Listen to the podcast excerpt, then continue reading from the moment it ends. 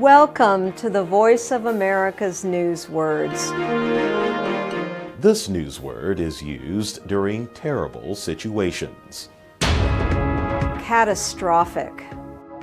The UN Children's Agency UNICEF says the situation is catastrophic.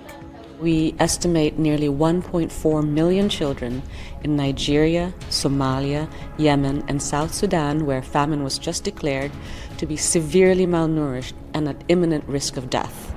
Catastrophic describes something involving great damage or suffering. It also means something that is extremely tragic or unsuccessful.